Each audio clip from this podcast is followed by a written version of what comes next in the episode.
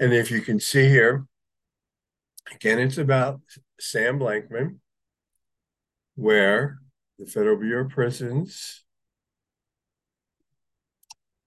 has announced today, or they was probably a week ago, the unsealing of an indictment with conspiracy to commit wire fraud, conspiracy commodities fraud, conspiracy to commit securities fraud, money laundering, and to defraud the United States Election Commission and commit campaign finance violations.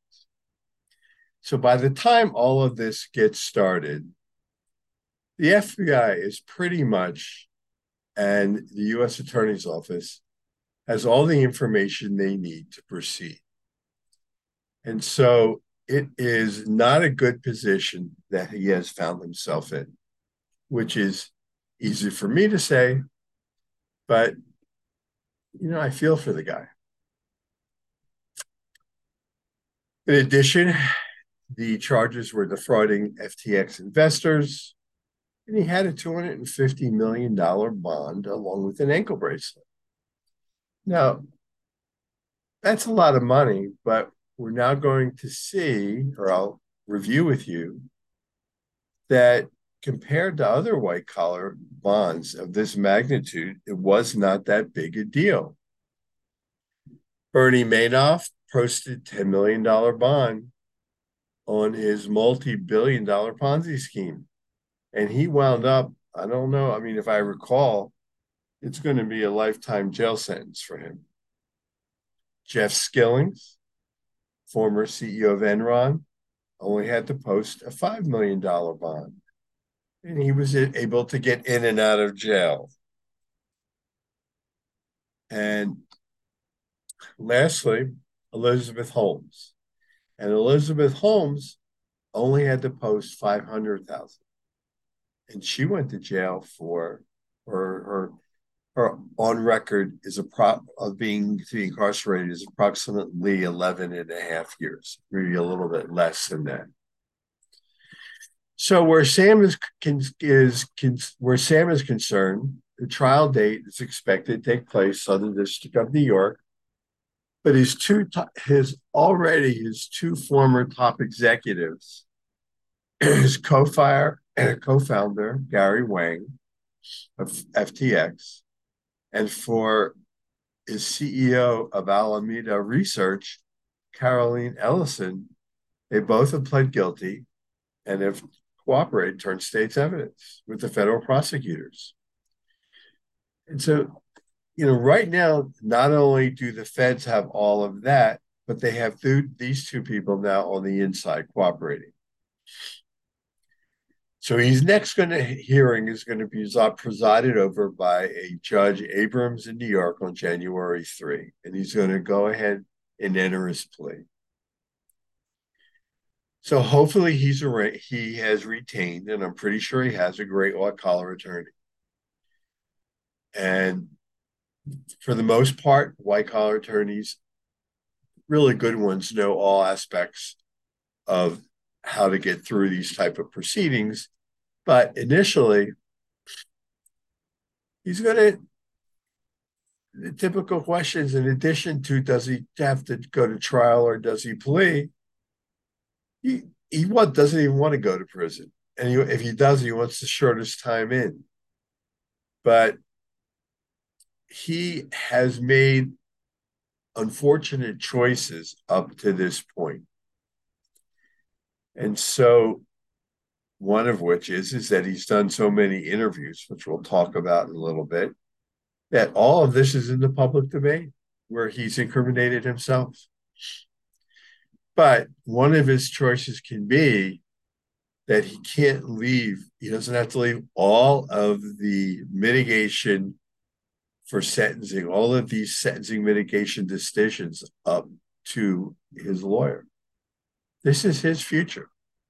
And so at some point, I mean, I, I realize that when you're stuck in the middle of this, it's a nightmare. And he may initially think that he's going to go to battle with the government, but that's not an easy task to do. Not everybody wins. And so, where I'm heading is that when I listen to interviews from federal judges. What I hear is that some judges will discount what a lawyer say in the sentencing hearing because they're paid to do, so. That's what Judge Burroughs says. Another Judge Pearson said that as you prepare for sentencing, which he's going to have to do once there is the guilty hearing, which there'll be eventually, because 98% of federal cases go the guilty direction. This preparing for this sentencing, preparing now for the for the pre-sentence interview for sentencing, this has to be a full-time job. This is not a joke. And the person who is defended, the defendant, in this case, Sam, needs to be able to sit back over time without any enablers around him. And it's going to take a while. And potentially it's going to take him just writing this out in some sort of story format from, I mean, he's a bright guy. Parents are law professors. He went to MIT. He just may have to sit down and just write out his story of his life from you know through high school and elementary school till today but at one point was there a fracture or a deviation in his life that brought him into the courtroom that's judge pearson and lastly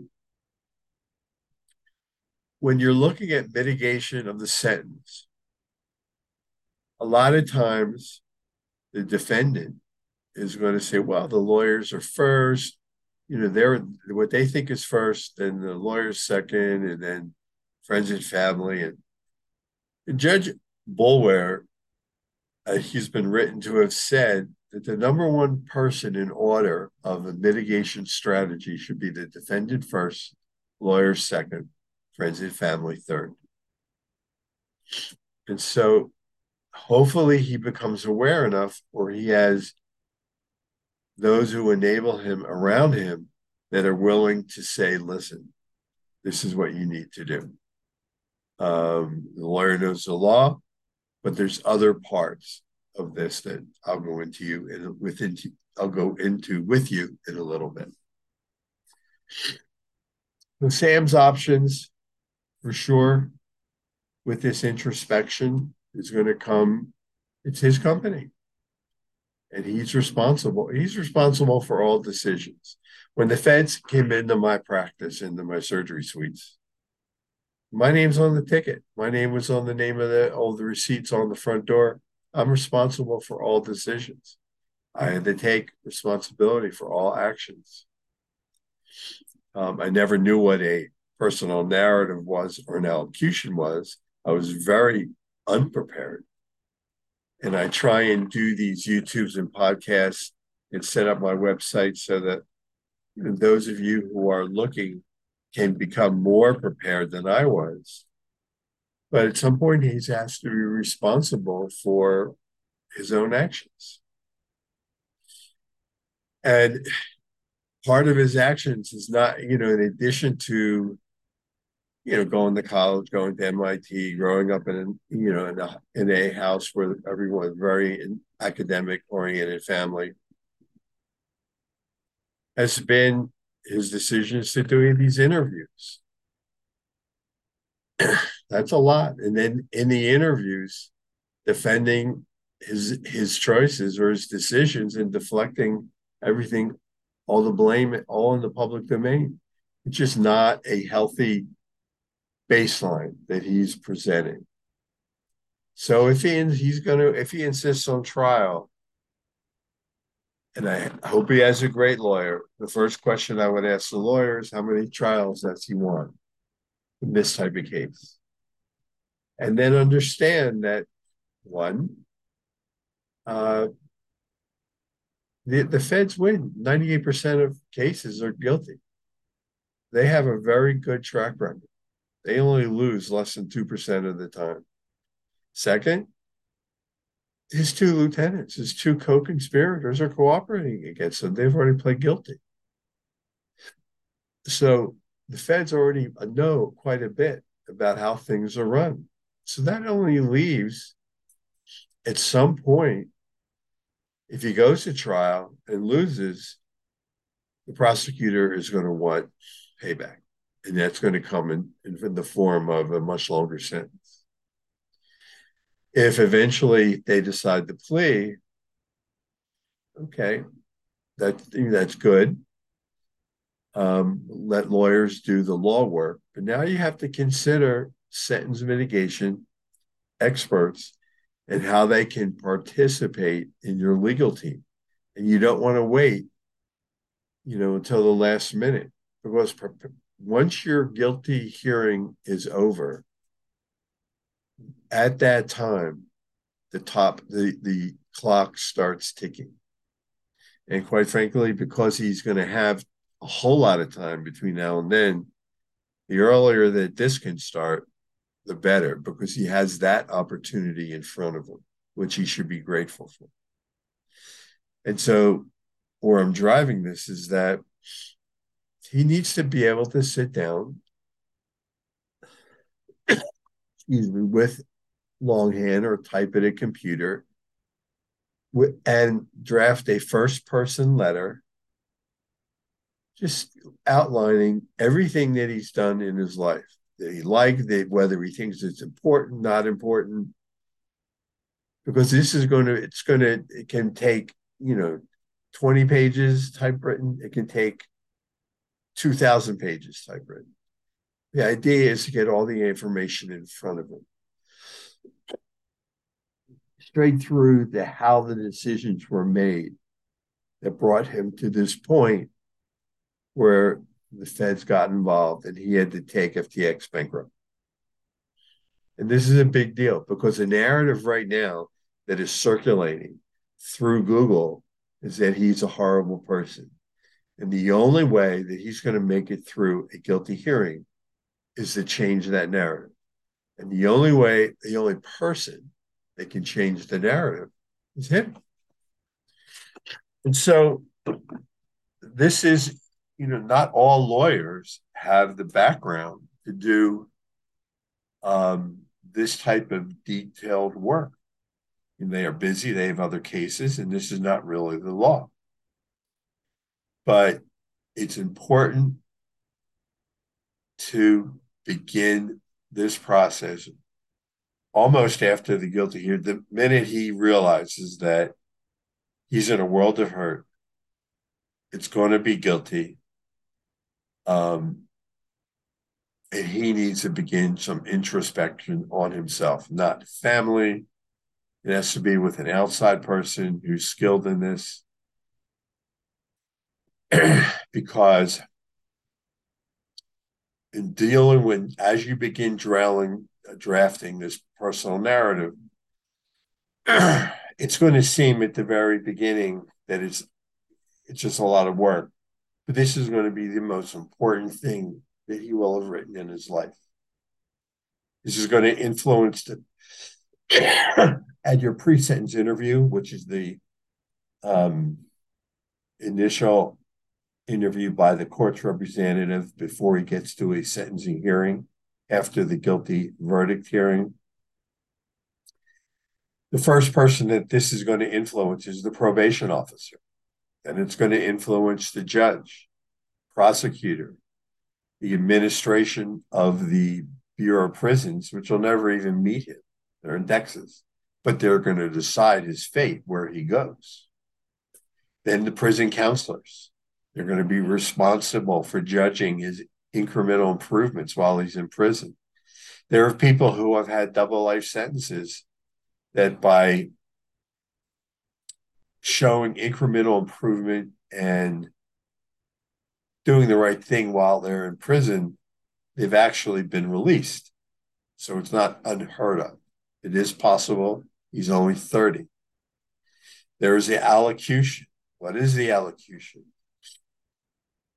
When you have the pre-sentence interview, the pre-sentence interview is where the pre-sentence officer, the representative of the court, has to meet with you. Your attorney, after the guilty hearing, is going to go ahead and first reach out to the find out which probation officer you're going to have. and then hopefully contact that person before they have been biased against you, either by Google and reading everything that Department of Justice has online, or two, spoken with the prosecutor. Now, it's not going to be possible for them not to have been biased by Google because Sam has been all over the news media. But hopefully, you're able, your attorney can get to the prosecutor before they get to the probation officer before they've spoken to the prosecutor. then you're collecting all information from your background for this interview, all your medical information. Uh, should you have any doctor's office notes, prescriptions for medications, prescriptions for medical devices, um, surgery reports, operation reports. If you had blood tests, those reports. If uh, you've had x ray, CT scans, MRIs, anything like that, you need all of those reports in addition to these now come on CDs. And I would get two copies of each, one for you, one for the court.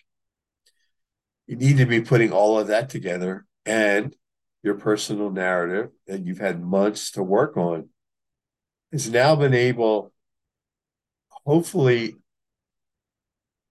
for you to realize that there were things that were done wrong. You have remorse for the pain that you've inflicted upon others. And there are a lot of victims of this around the world. And that while you can't pay it back financially at this juncture, we're going to begin to create or need to create a reentry plan of what you're going to do so that you're not going to reoffend in the future and you're not going to wind up in another federal court because this is a very big case. You're 30 years old, and this could be wind up being a long time behind bars, as in it could be, I don't know, hundreds of years. I'm not a lawyer. I haven't actually looked into all the different charges and added it up, but it's definitely going to be as long as Madoff. Then there's the allocution. The allocution is the day of sentencing. This is the first time that the judge is going to be able to see and meet you, and you're going to be able to see and meet the judge. And it's your, this is where you need to believe what you're saying but where you express your remorse to the victims